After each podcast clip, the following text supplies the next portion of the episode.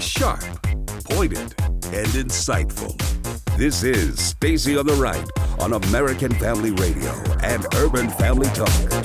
The object of these arrests is not to get people like Manafort or people like Stone. It's to get them to sing and perhaps even to compose, to create guilt allegations against the real target here, the president. That's the tactic Mueller has used from day one.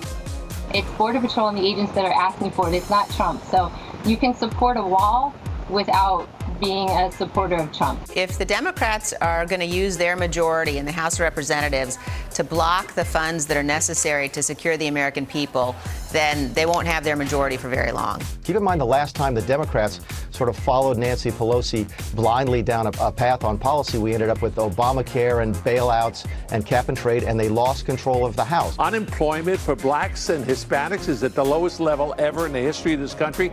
So why you don't have to go back far. To go back to right here, right now. Jobs are out there for people where people could pay their own way, take care of their families. Why would you want to change that? Or what do you do? Take dumb pills every morning? And now, Stacy Washington. oh, what are we doing? Some people may very well be taking dumb pills every morning. And we're here to put a stop to that. We're here to share the truth. So, welcome to the program. Thank you so much for being here today.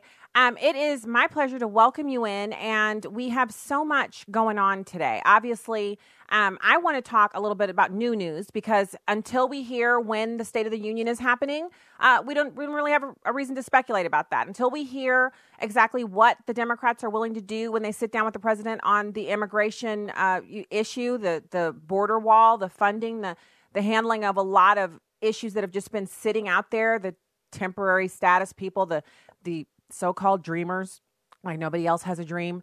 Uh, we we don't we don't have to keep beating that dead horse, and so you're probably glad to hear that I found other news for us to discuss today on the show. And as usual, welcome back in. I hope you had a fantastic weekend. We are going to be doing a lot of phone calls. We have Cassie Smedile, National Press Secretary and spokesperson for the RNC, coming on. And she's going to talk to us about the government shutdown and what it means to go forward. But we are going to talk about the uh, this this idea that we don't have a crisis at the border. Uh, I have some information for you. An actual terrorist has just taken over control of one of the drug cartels bordering Laredo, Texas. That's right. Laredo, Texas, an American city, is actually now just across the border from it. And it's one of the areas that doesn't have a completely sealed border. They don't have border protection there, other than what the intermittent and sporadic uh, presence of our Border Patrol can do for them. And so the people there are now having to face the fact that a terrorist has taken over one of the drug cartels bordering that area. That's crazy. I know you're thinking, how could that be? Well, uh, it can be because the Democrats are still sitting on their hands and refusing to protect Americans. And so everybody on the D side wants to talk about obviously, you know, Mueller has handed down a couple of indictments. He did a an FBI SWAT team raid on an old guy in his house shoes and his in his, you know, dressing gown. Um, and that's pretty exciting for the Democrats. Democrats are also hooting and hollering and it's like watching a football game where the people on the opposing side of the stadium get really excited when they score and they, you know, they kind of cheer and they wave it in your face. And it gets a little unsportsmanlike, but it's the fans. What are you going to do? There's that kind of atmosphere on the left because they say the president was bested by Nancy Pelosi and she's the true president. She's really the boss. And she's been setting up these types of taunts when she said her branch of government being in charge of Congress makes her co equal to the president. Now, we all know from our civics classes and from our general knowledge of the Constitution, which is higher on the, on the right side of the political spectrum, that that's not true. But truth doesn't matter to Democrats. Truth isn't something they deal in on the regular. So this isn't something that we're going to hear from them. They're not going to change their mind all of a sudden and start saying, you know what, you're right. We're treating this like a football game. If it was a football game, I would totally get it. I am one of those people who screams in the stands at games and cheers my team on. I enjoy the crew that sometimes is there, which they're all dressed in the colors of the team they're supporting, and they're they've got antics, they've got chants, they've got jokes, they have immediate reactions to anything that happens on the court. I love that. But this isn't a basketball game or a football game. This is our life. This is our life as Americans being lived out on a day to day basis with people who are very unserious. Nancy Pelosi being one, uh, AOC being another. That Ilhan, whatever her name is, who's barely an American, and she wears the turban to the uh, to the Congress. She wears it everywhere she goes. She claims to be for um, freedom for women, but she can't even uncover her hair in public. She's not allowed. so we're going to get into that. We're going to talk about um, the Texas governor weighing in on the fact that they found 95,000 voters on the rolls who weren't citizens of this country. They were registered to vote. They are currently registered to vote. And guess how many of them actually voted? 58,000. Yeah, so we're going to get into that too. Um, right now, I, I thought it was interesting that Dana Bash over at CNN, she was chatting with, you know, a, a panel of, of other DNC operatives, and they were talking about how the messaging about the Dems being soft on crime was actually starting to soak into the American people. And I read some pieces this morning. I, I, I, try to read on both sides. Like, there are people who totally think the national emergency declaration by the president would be a very prudent thing for him to do. And then there are other people who um, they feel like if he does that, it becomes a battle in the courts as opposed to the battle for the safety of Americans. And right now he's winning on that front. Even though polls show him, you know, highly in the on the negative side, Americans are getting the message. Americans are getting the message that there's crime going on and it's due to a, a porous southern border and that the Democrats don't seem to care about it. That message is resonating. And so there's a, a, a bit of thought that says we can't stop this um, this this transmission of information. If we do, if we deflect over to a, an emergency declaration, then Americans will stop paying attention to the crime on the border and they'll begin to pay attention to the lawsuits in the Ninth Circus and all of that. And I do see some logic in it, mainly because we know that the Democrats have already prepped. You, as sure as I'm sitting here, black and paying my taxes, the the Democrats already have drafted their objection, their lawsuit. Um, they've already claimed standing in the Ninth Circuit. It's all, all the paperwork is stacked up, just like I got topics right here stacked up on my desk. It's all, the, all it needs is for someone to run it down and pay the filing fee so that they can get get heard on an emergency basis. And and the judge who's going to give the emergency injunction has already they're already prepared to give it. They probably already have written up what they feel is the reason why they can enjoin the president of the United States from taking a national action from a circuit court. I mean, I'm not a lawyer, I don't play one on TV, but I, I know that is not constitutional. All of these judges taking it into their own hand to um, stop the president from doing things. That that's just not the way this is supposed to work. Now, Clarence Thomas did say that it would eventually have to be ruled on by the Supreme Court, and maybe this is that time. But there, that's that's the one side. Now, the other side, Lindsey Graham has said publicly on Twitter and other places that the president does have uh, a, an option for uh, getting getting this done in the courts, and that the Supreme Court would have to rule because there are plenty of experts, namely border security patrolmen, the head of border security, the head of DHS, all of these experts, people in the field who understand that can provide documentation about the nature of the emergency. And so it would really be a matter of does the Supreme Court want to rule on it? And I, I kind of feel like they wouldn't have a choice. They'd have to take it. But how long would it take for them to get to it? If there's an injunction, it doesn't necessarily mean that it rises to the level of them immediately stopping what they're doing and ruling on this particular case. So there's a lot to it. But I think it's interesting that we have Democrats, the uh, in heavily entrenched swamp rats, are all coming out against the national emergency. They're coming out and, and saying, look, we, we maybe should, we should have a commission. Maybe we should sit down and discuss this with the Democrats, which, by the way, since the president said he'll now negotiate with them or, or begin to start the process of the wall funding conversation, they've gone from negotiations to discussions. They've even changed their language in the short, what was it, just the weekend since we found out that the president was going to sign a, a bill to reopen the government? So now, obviously, the next question is Does he let the government close again on the 15th of February? And if he does, does it become the same exact fight all over again? And has the fact that he decided to let them reopen the government so that they could talk about funding the wall, has that, what some are calling capitulation, does that mean that he's in a weakened position? Well, I mean, if you look at it from the perspective of, you know, this one's weak, that one's strong, et cetera, et cetera, then it may look that way. But I, I caution against falling into the trap of treating everything that goes on in Washington like a win lose zero sum game where their team is winning and we're losing. As Americans, when it pertains to immigration, El Chapo and all of these other uh, drug cartels don't care if you are a American on the right or an American on the left or if you're some kind of libertarian.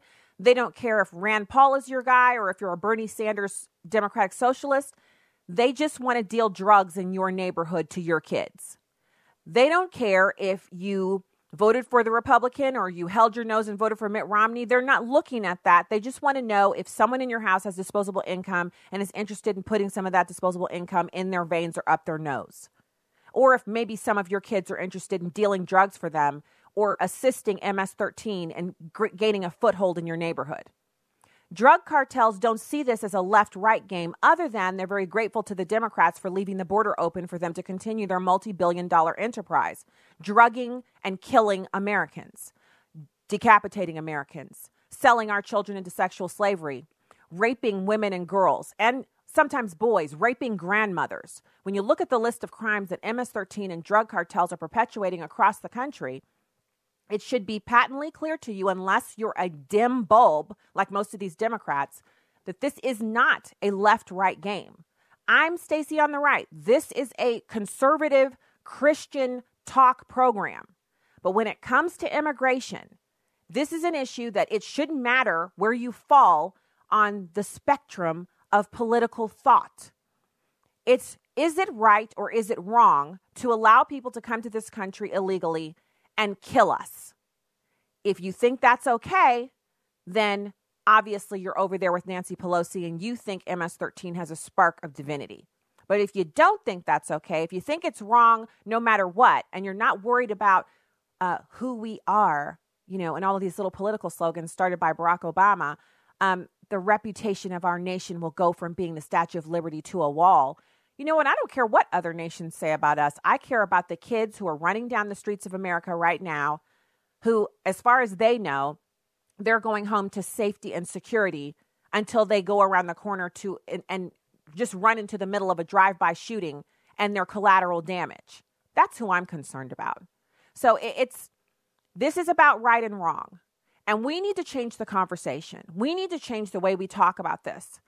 And I'm not there's there's no political shifting going on here. For those who listen to the program and they're waiting on me to come out as a Democrat, you will continue to wait. And you'd better get comfy, get your pillows, get your popcorn, get your prepper stuff out because you're not going to see it, but if you're going to wait, you might as well be comfortable. This is about people dying. And uh, oftentimes when people say, well, everyone's going to die, like uh, Alexandria Ocasio Cortez said, well, everybody, we're going to die in 12 years. We, well, didn't they tell us that, like, I don't know how many years ago? Uh, you know, Al Gore said 2012 was the year. He convinced so many people in Hollywood they made the movie 2012, which, by the way, it's my favorite apocalypse movie. it's so good. I mean, but he convinced millions of Americans that we were all going to die of global warming's catastrophic consequences if we didn't do something about the climate. Not only has that date come and gone, but everything he said was going to happen, the reverse of it has happened because guess what? Al Gore doesn't control what happens on this planet. He is not the one who made it and also didn't create the internet. And he's not the one who decides whether or not mountains fall, oceans tsunami, or if the land cracks open in earthquakes. That's not his role. He can predict, and so can AOC, but only one entity controls what happens there. And I guarantee you, he's not down here on earth with us running around spouting off conspiracy theories about what the climate is going to do. We, y'all know who I'm talking about. Don't make me ask, I'll say it. God. God controls what happens here. So the, it all of this distraction tactics, all of this cheering, rah-rahing, left, right, yada yada yada about immigration. We got to get back to talking about the reality of the situation. Mom's going to bed tonight crying because they don't have their kids anymore. The ultimate in family separation. That's what this is about. Get on the right side of this issue. Forget the politics. Get on the side of right, not wrong. We'll be back with Cassie Smedile right after this.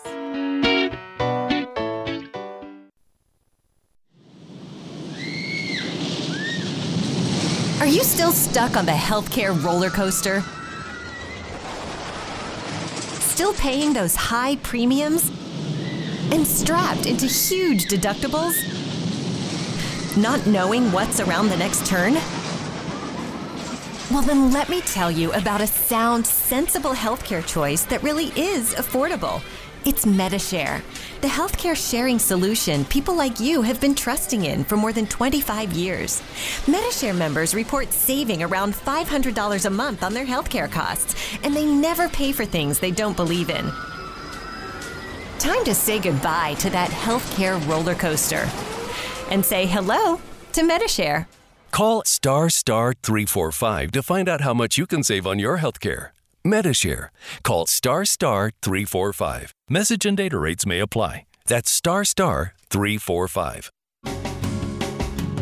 Hi, I'm Crawford Loritts with a legacy moment. I personally think that one of the ingredients missing from the church today is a holy sense of desperation.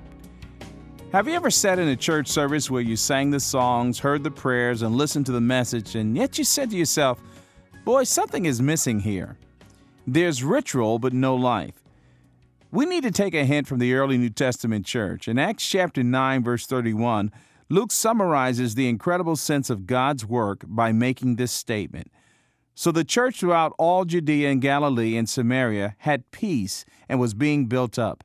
And walking in the fear of the Lord and in the comfort of the Holy Spirit, it multiplied.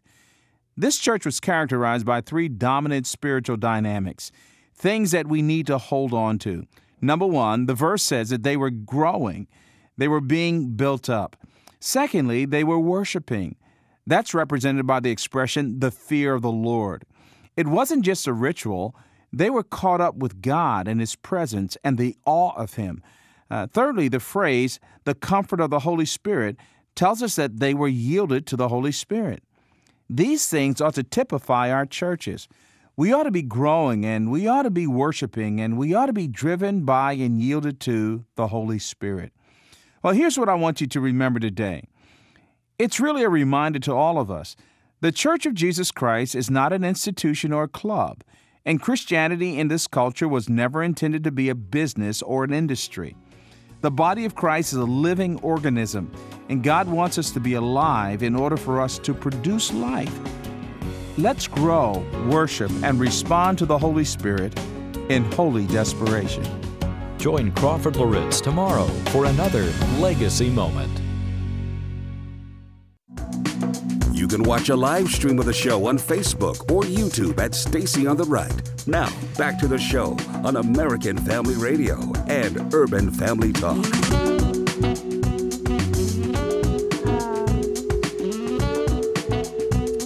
Welcome back to the program. It's my pleasure to be with you today. Welcome home to American Family Radio and Urban Family Talk. Stacy Washington, host of the show here, and it's a pleasure to be with you. I'm. We have a little bit of. I see my, my producer thing's not working down here, so I'm assuming we have our guest. I'm just going to go with it. Um, so I want to welcome our guest this hour on the pro. Oh, okay, working to get Cassie. Perfect. So while we're waiting on that, uh, I want to point you to. Um, something fun. I put a video up on Facebook and on Instagram describing what was for me the Ultimate in Fangirl Moment, which happened over the weekend. Uh, we have an event that happens here annually. Uh, it's a really fantastic conference. Some of the best people in the world come speak at it, and they always bring their books. Their latest book is always kind of debuted at this conference. It's called Education Policy Conference. Uh, the purveyor of the conference, the creator, and she runs it, and she's been running it for 30 years. This is the 30th anniversary year of the conference. Is Donna Hearne? She runs um, a, a, a it's a think tank here out of St. Louis. She's a pro life warrior.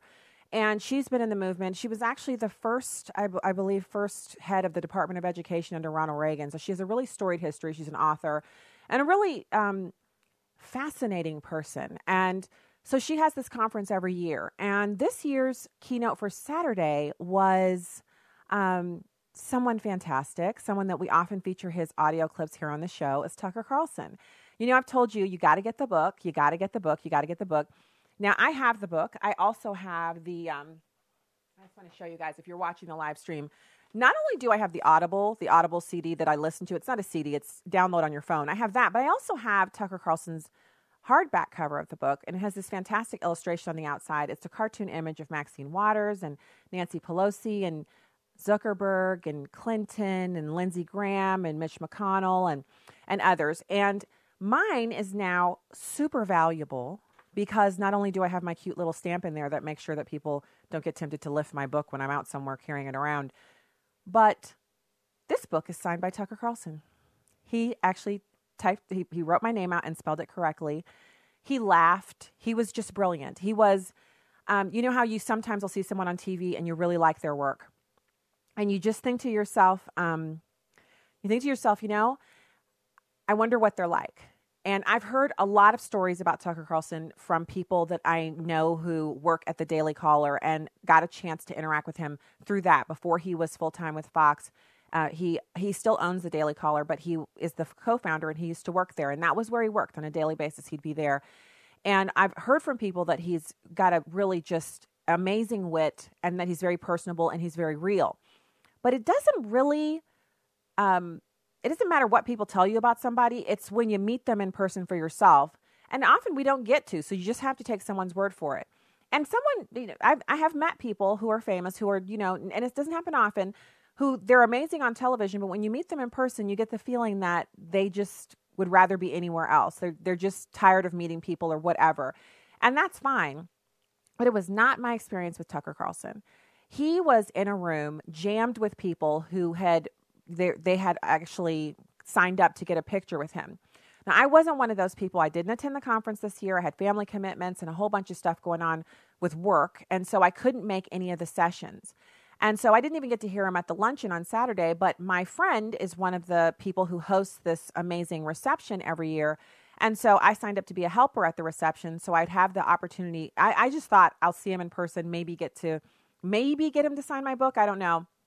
Well, it was so much more than that. He took a picture with me and my friends from book club, and um, it was my friend Shannon, her her home and her her entire uh, big deal having everybody over, and there were a lot of famous people there: Frank Gaffney, Sam Sorbo.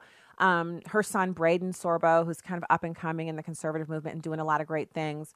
Um, Tina Griffin, I mean, I'm I'm I'm telling you, it was it was a star-studded thing. Roger Federer, but beyond that, it was kind of a big deal that I was like I was literally ten feet away from Tucker Carlson, and where I was standing, chatting with some friends and observing the picture melee. He just smiled and was genuine with every single person. He laughed a lot. I mean, not the polite laugh, but the boisterous guffaw of someone who is enjoying himself.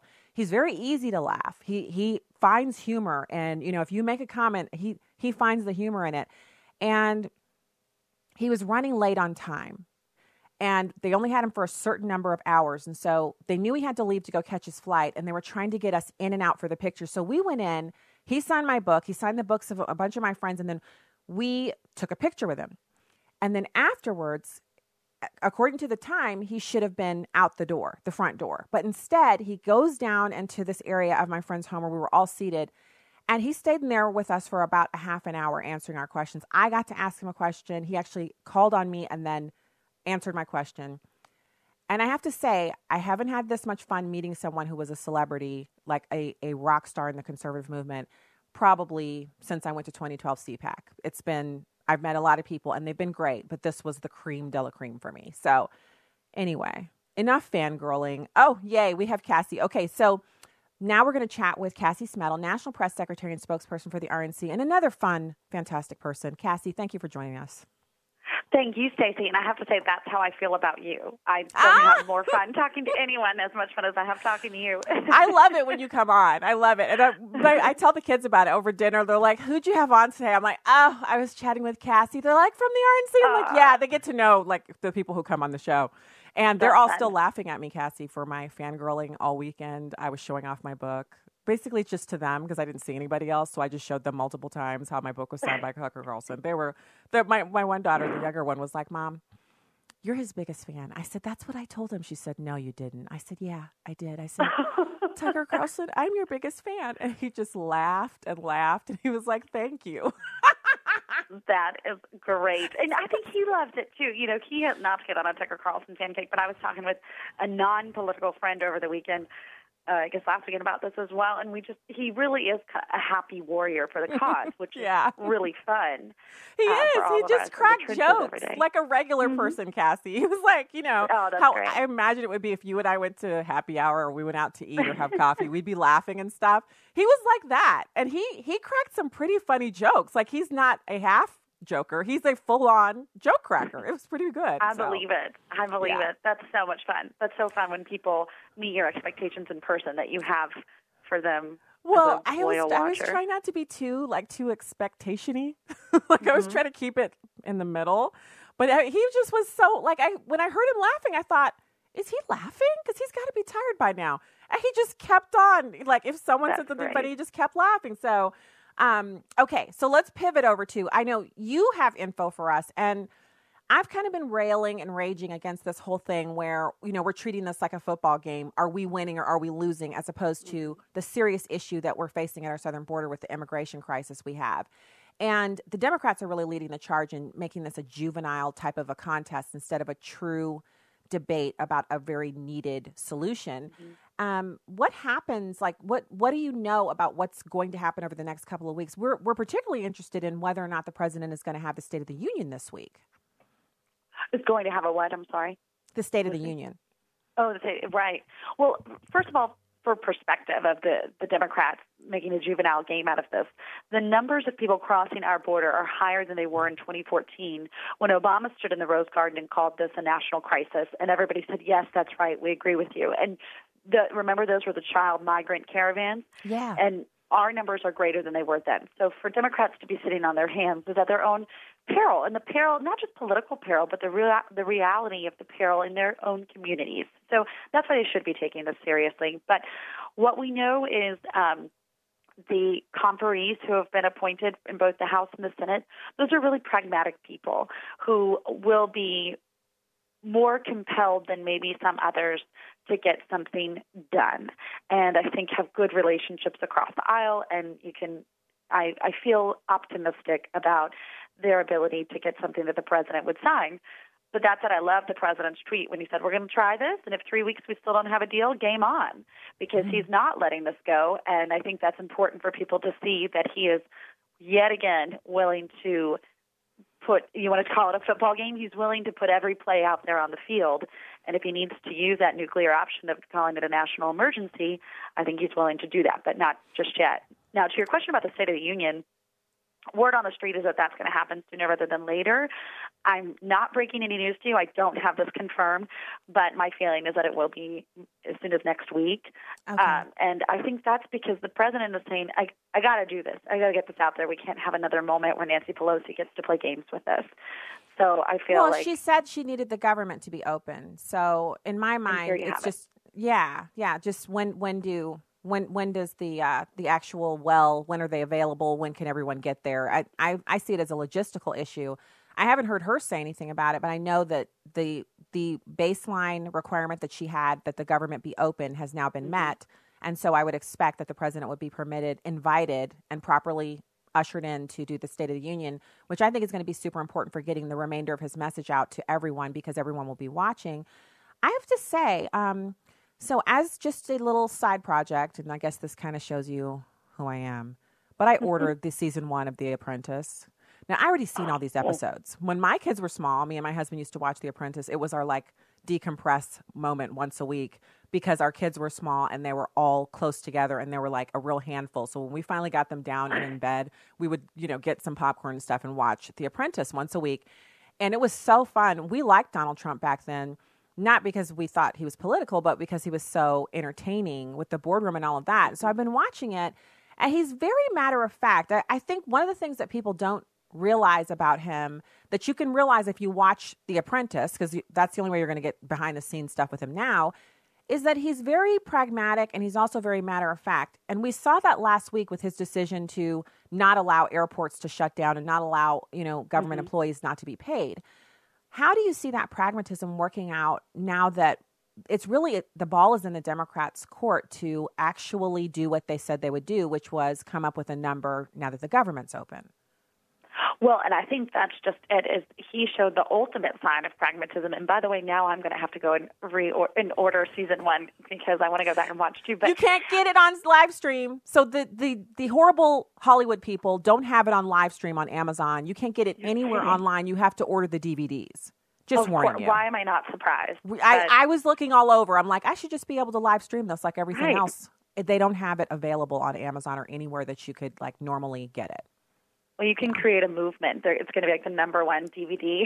I should sale. make copies and sell them myself, but I'm sure it's, that's illegal. Like that's not Yeah, something I, I, can I wouldn't do. want you to get in trouble there. But interesting to go back and to look at the consistency of we know how he's going to play this. We've known Donald Trump for a long time, and it should be no surprise. But I do think that if right now, I will say this: the Democrats are they I mean, of course, they have the media on their side, they have Hollywood on their side, and whatever else. So they've got everybody giving them cover. But I think that Nancy Pelosi came out looking okay during the shutdown process. But if she does not negotiate with the president, and if they do not, um, she doesn't commend her uh, conferees to actually be serious and work on a deal, it will be at her party, her, her party, and in particular those freshman Democrats' peril. And this is what I think isn't being talked about enough. Um, I'm confident the conversations behind the scenes with her caucus are among those Democrats who ran and won in districts that President Trump Mhm. carried in 2016. I'm confident the conversations to their leadership right now are saying, hey, we got to have something to write home about. And thus far, y'all haven't done anything. You haven't given us anything to write home about, and we are hearing it because we campaigned on being people who would work across the aisle, who would be pragmatic. And right now, you haven't given us an opportunity to do that. So I think we were starting to see it a little bit at the end of the shutdown, some cracks on the left, and even Pelosi was acknowledging that. You'd hear all of, even Steny Hoyer and James Clyburn, the Mhm. Democrat leadership, Yeah. they would slip up and they'd say, "Yeah, yeah, I think we need to have some sort of barrier." Or, "Well, I can see some conversation about a wall," and I think that's happening throughout the Democrat caucus. So, my feeling is those people are going to be even more vocal um, against Nancy Pelosi's do nothing tactics if they don't get something done in these next three weeks. And I think that's the long game that Donald Trump is playing. You know what? You bring an excellent point up because those people, I as soon as you said it, it just like jogged my memory. Those were the ones who were running on being moderate, but they're not mm-hmm. because they won in areas where they, if they didn't say they were moderate, they couldn't have won. They were the ones who propelled the the Democrats to take back the House. Now they've got people who are probably emailing them and calling and saying, "You said you were moderate. Why are you mm-hmm. listening to Nancy Pelosi? Why aren't you fighting her on this? We do need a barrier." Um, I think it's going to be interesting because what they're doing is setting themselves up to lose the House in 2020. Um, you know, barring their election shenanigans with all the voter fraud, uh, they, they're they're really setting themselves up for a huge backlash in 2020, which could propel Donald Trump back into the White House. That's right. And if we can engage our minds to go to the Wayback Machine, this is what Nancy Pelosi did in 2010 with her caucus on Obamacare.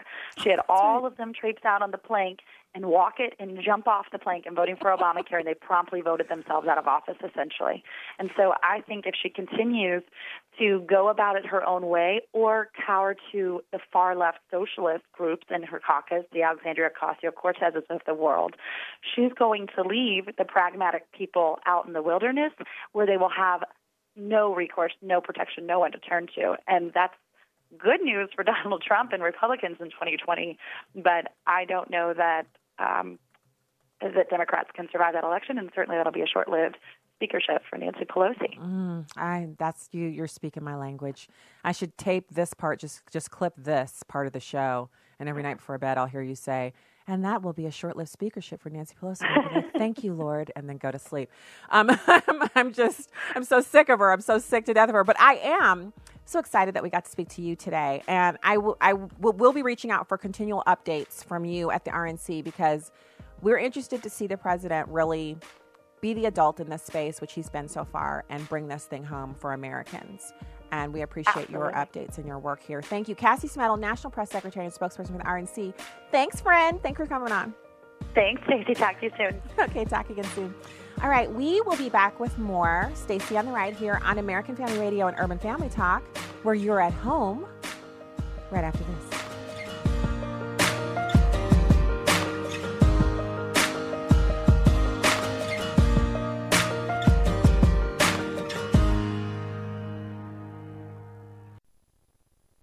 Physical activity is the new trend. It's not a bad thing unless it has brought a sense of vanity in your life. Two years ago, I was not happy with the number on the scale nor how I looked. I've never been a huge person, but I was, as the old folks would say, healthy.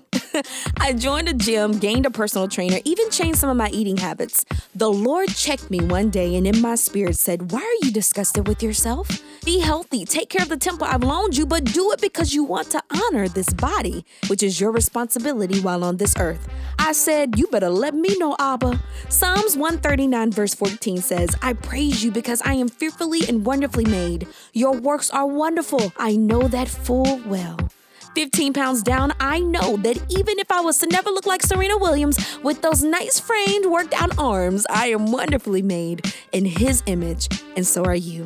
With a heart for the urban family, I'm today's urban woman, Victory McIntosh. Connect with us more at urbanfamilytalk.com. Listen, do you really know who Jesus is? And let me help you to know who he is. You think about all of these kind of false Jesuses that are floating around social media. Oh, you know the Jesus. You know, you got the ethnocentric Jesus, you got the political Jesus, the left wing Jesus, you know, all these popular Jesuses. But but the, the question I think all of us need to ask is will the real Jesus stand up? Please stand up. Please stand up. Tuned in to Equipped, weekday afternoons at 12 Central on Urban Family Talk. I was sitting at a motel, getting high by myself and looking at my mug shots. I started praying to God, help me. And through Teen Challenge, I have now hope and I'm free from drugs and alcohol. If you or a loved one are struggling with addiction, Adult to Teen Challenge can help. There are centers across the country, and you can find the one nearest you at 855 End Addiction or at teenchallengeusa.com. This is Urban Family Talk. I'm Chad Pergram with the Speaker's Lobby. What caused the tipping point to force a reopening of the government? The two failed procedural Senate votes on a GOP and a Democratic spending plan. Fox is told that the White House was watching closely to see how many Republicans defected and voted for the Democratic package. One source noted that the administration didn't read too much into the yay vote for the Democratic plan by Republican Utah Senator Mitt Romney, as he's perceived to be a quote, irritant. However, one source tells Fox it was almost a jailbreak. Six Republicans cross party lines to vote for the Democratic plan. President Trump will take short term pain from the right wing, predicted one Republican source, but he'll be judged by the final product. So, does the government shut down again in three weeks? Consider one of the favorite expressions of Senate Majority Leader Mitch McConnell. Quote, there is no education in the second kick of a mule. By the same token, one Republican told Fox that if Democrats offer zero dollars for the wall at the beginning of the talks and zero dollars at the end, it's not a negotiation. With the Speaker's Lobby, Chad Pergram, Fox News. Welcome back to Stacy on the Right on American Family Radio and Urban Family Talk. Now, I, I, think what you've seen here is the president seeing an opportunity. Um, what he did, why he did what he did, was because many Democrats had come to us, some of them privately, many of them spoke out publicly, um, that they're actually starting to agree with him on the on the necessity for a barrier on the southern border, and they had come to us and said, "Look, um, we agree with you. You're winning the battle on the uh, on the importance of a barrier on the southern border, but we simply cannot work with you while the government is open." That's a marked difference. Excuse me, while the government was closed. Yeah. That's a marked difference from where the Democrat leadership was, where they said they wouldn't talk to us about border security ever. Nancy Pelosi famously said that even if we opened the government, she wouldn't give us a single dollar for the wall. So I think the president saw a chance here to try and take the Democrats at their word. Some of the rank and file also, some of the leadership, Dick Durbin said some decent things about a border barrier. Jim Clyburn, my former colleague from South Carolina, said that uh, if the experts thought we really needed a barrier, he could vote for it. So this gives a chance to the Democrats to prove whether or not they really do believe in border security and are willing to go against Nancy Pelosi, or whether or not they are so beholden uh, to their leadership that they're never going to vote for uh, for a barrier on the southern border. Okay, so there is a danger here and I, I, was watching a video. It wasn't one. It was like one of those man on the street videos. Welcome back to the show, Stacy on the right here on uh, American Family Radio and Urban Family Talk. We are having phone line issues, so I can't take calls from you.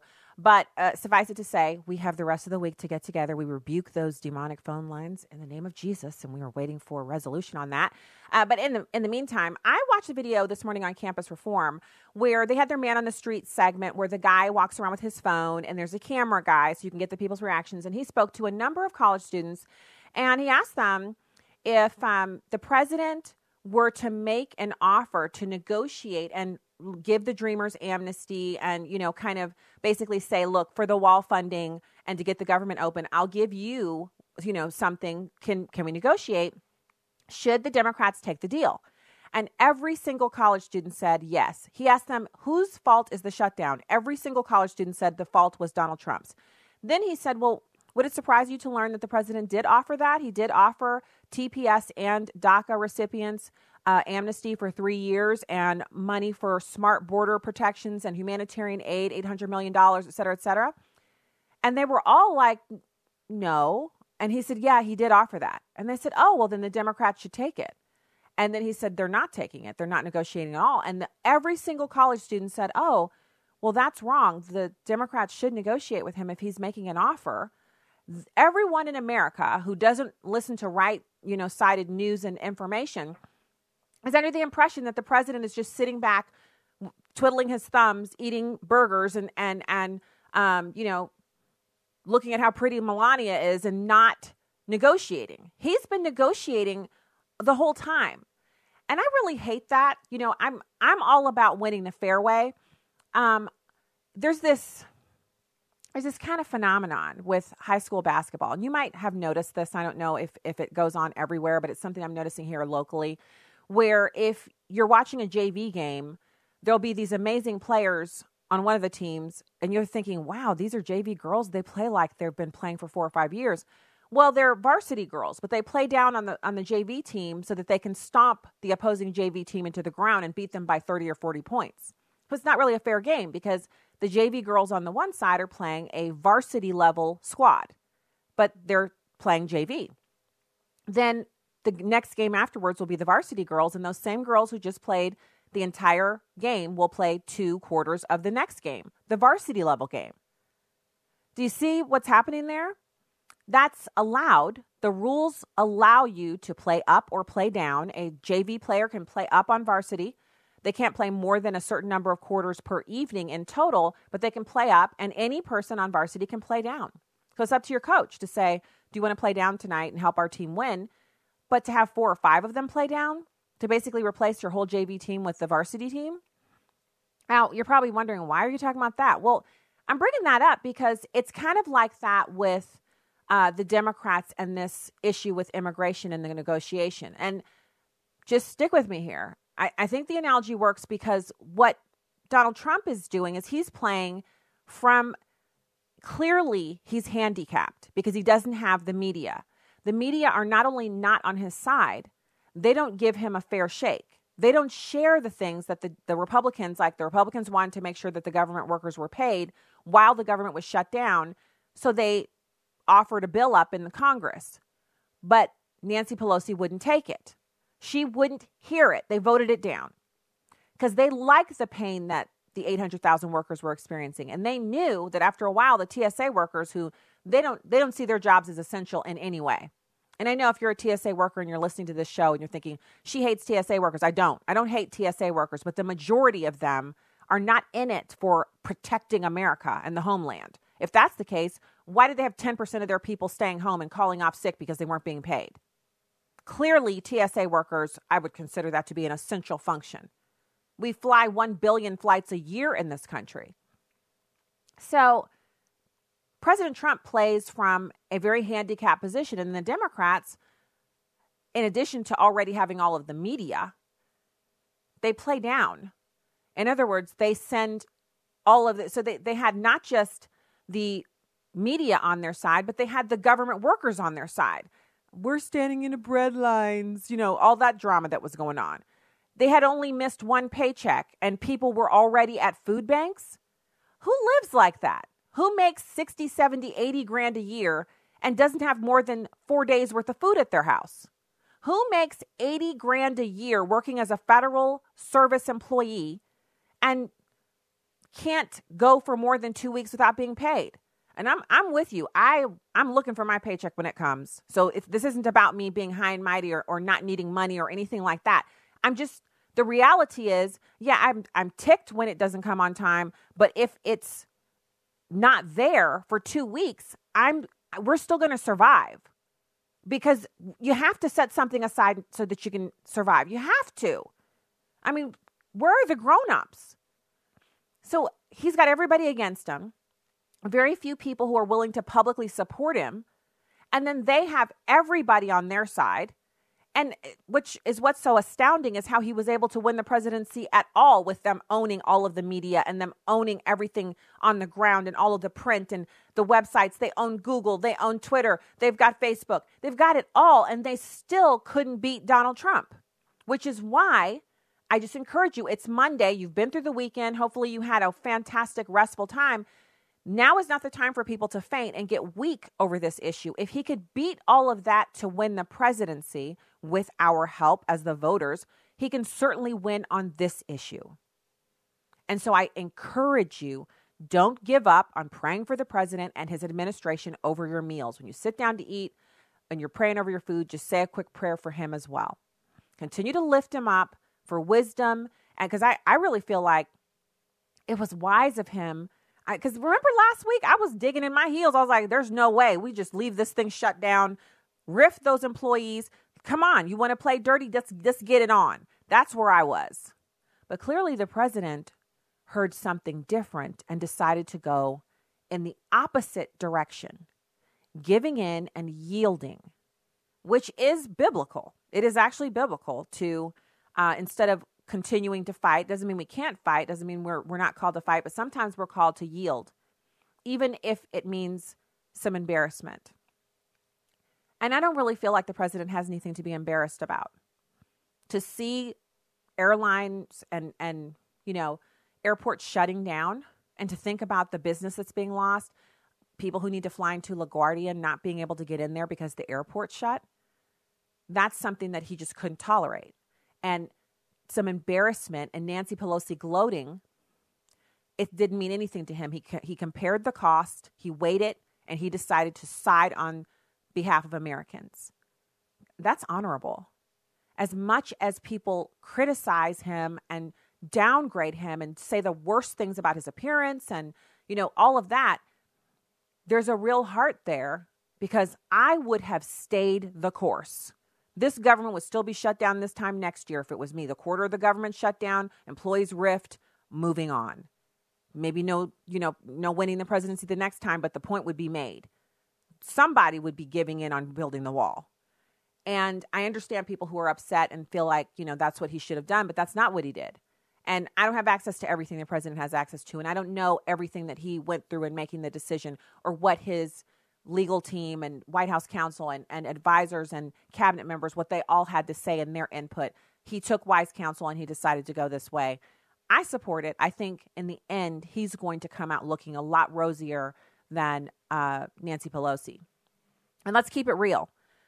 As sure as I'm sitting here with the permanent tan, you know as well as I do that they're not done overplaying everything that they've got in their disposal. That they those Democrats, they don't understand that what we said.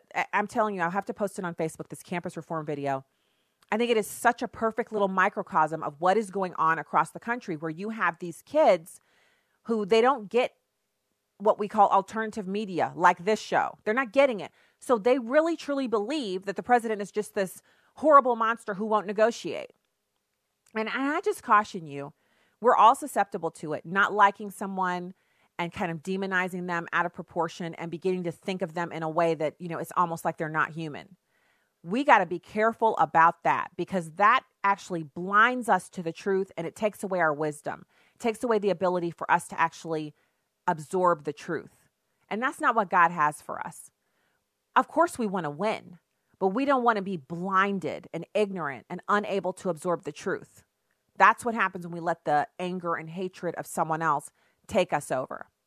And we've all been there. We've all been mad. We've all been wrong. We look, there's no nobody has a cornered market on it. Everybody experiences it. People are going to people. But that that is what I see happening there. And I want to run down some news stories with you real quick. Um, this story I thought was interesting because it's a Democrat. It should be like trumpeted all over the media, and it's not. It's Sheila Jackson Lee. You know, she's one of the the hardcore Democrats. She's a, uh, from Texas. She's actually stepping down from two leadership positions. If this is a Republican, CNN would be talking about this on a loop 24 hours a day, 24 7. She's stepping down from the House Judiciary Committee's subcommittee. So she's on the House Judiciary Committee sub subcommittee, one of the subcommittees that's really important. She's stepping down from that. Also, she's stepping down from the head of the Congressional Black Caucus Foundation. Again, one more time. Sheila Jackson Lee is stepping down from the head of the Congressional Black Caucus. Have you heard anything about it? Did you see it on the news? No? Yeah. You know why she's stepping down? Apparently, it's her decision to step down, just in case you're wondering. It's her decision.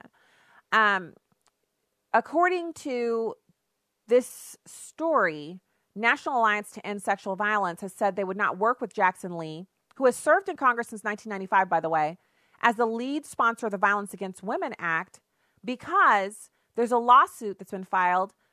A former member of her office and the Congressional Black Caucus Foundation said Jackson Lee mishandled a report of sexual assault.